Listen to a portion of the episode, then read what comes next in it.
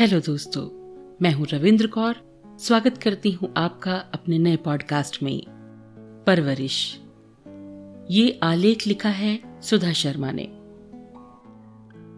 परवरिश।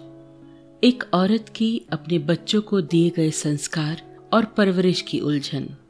आज फिर एक और तनहा दिसंबर की सर्द रात में अमृता ने खुद को अकेला पाया। उसकी आँखें आंसुओं से भरी हुई थी।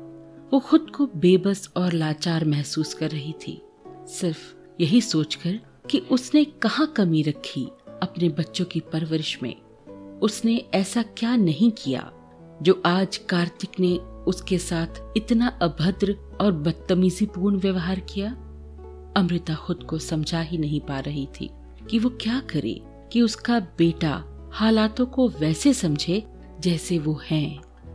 ऐसा नहीं है कि ये पहली बार था कि अमृता अपने बच्चों की बदतमीजी की वजह से रोई ना हो, पर हमेशा अमृता ने उनकी गलतियों पर उन्हें बैठाकर समझाया। पर आज अमृता को ऐसा लगा कि अब बच्चे उम्र के उस पड़ाव पर हैं, जहाँ बच्चों को उसकी सलाह मशवरे की ज़रूरत नहीं।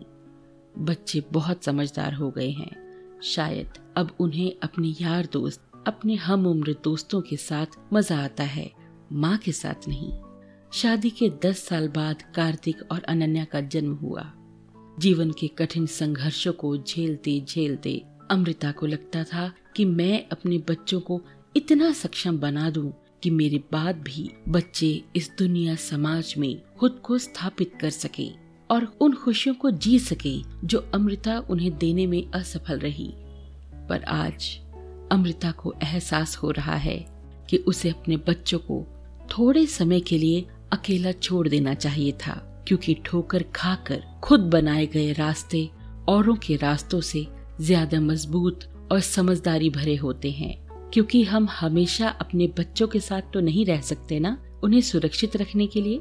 घर से बाहर की इस दुनिया को भी उन्हें देखना और समझना आना चाहिए।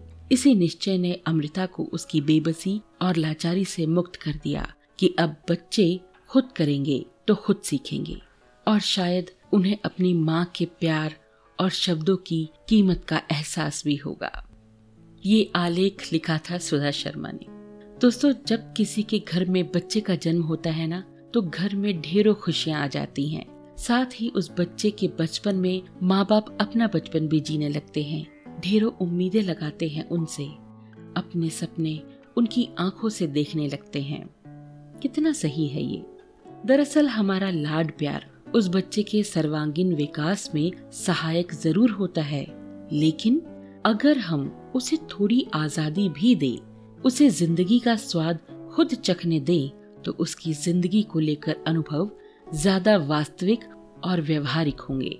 इस बात को समझने की ज़रूरत है कि कहीं उनको दिया गया, हमारे लाड प्यार का सुरक्षा घेरा, उनके लिए बंदिश तो नहीं बन गया, कहीं वो उसमें घुटन तो नहीं महसूस कर रहे। इसलिए अपने बच्चों की परवरिश करते हुए इस बात का ध्यान रखें कि आप उन्हें थोड़ी आज़ादी दें। वो अपने छोटे छोटे फैसले खुद ले सके। जब वो अपने फैसले खुद लेंगे तो उनमें आत्मविश्वास बढ़ेगा। हाँ ये ज़रूर है कि उनके फैसलों में माँ बाप उनके साथ खड़े रहें अगर कोई मुश्किल या अड़चन आए तो माँ बाप उसकी सहायता करें और उसे सही दिशा दिखाएँ। हम अपने बच्चों के साथ सारी उम्र तो नहीं रह सकते ना, दोस्तों तो क्यों ना ये अच्छा हो कि हमारे बच्चे हमारी आँखों के सामने ही आत्मनिर्भर हो जाएँ। जो आपने किया या जो आपने सीखा, वो आपके परिवेश के अनुसार सही था लेकिन बच्चों के परिवेश में वो ज्ञान फिट बैठे, ये ज़रूरी तो नहीं। बच्चों को भी बोलने का मौका दे, उनके फैसलों का सम्मान करे और उन्हें स्वीकार करे। अगर वो चाहें तो आप उन्हें समय समय पर मशवरा ज़रूर दे सकते हैं। यकीन मानिए, इससे आपका अपने बच्चों के साथ रिश्ता और मधुर होगा। अपनी दी हुई शिक्षा पर आप विश्वास रखें। समय समय पर अपने बच्चों को सही गलत में भेद करना बताएँ। अब देखने का समय है। आपसे प्राप्त इस ज्ञान का इस्तेमाल वो कैसे करता है? और भरोसा रखिए, ये बच्चा कल आपको आपकी परवरिश पर गौरवान्वित महसूस करवाएगा। उसकी परवरिश में आपने बहुत एफर्ट्स लगाए हैं।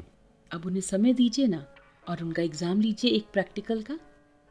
इससे आपको भी तसल्ली होगी। दोस्तों, आपको हमारा पॉडकास्ट कैसा लगा ये आपको हमें बताना है ईमेल पे।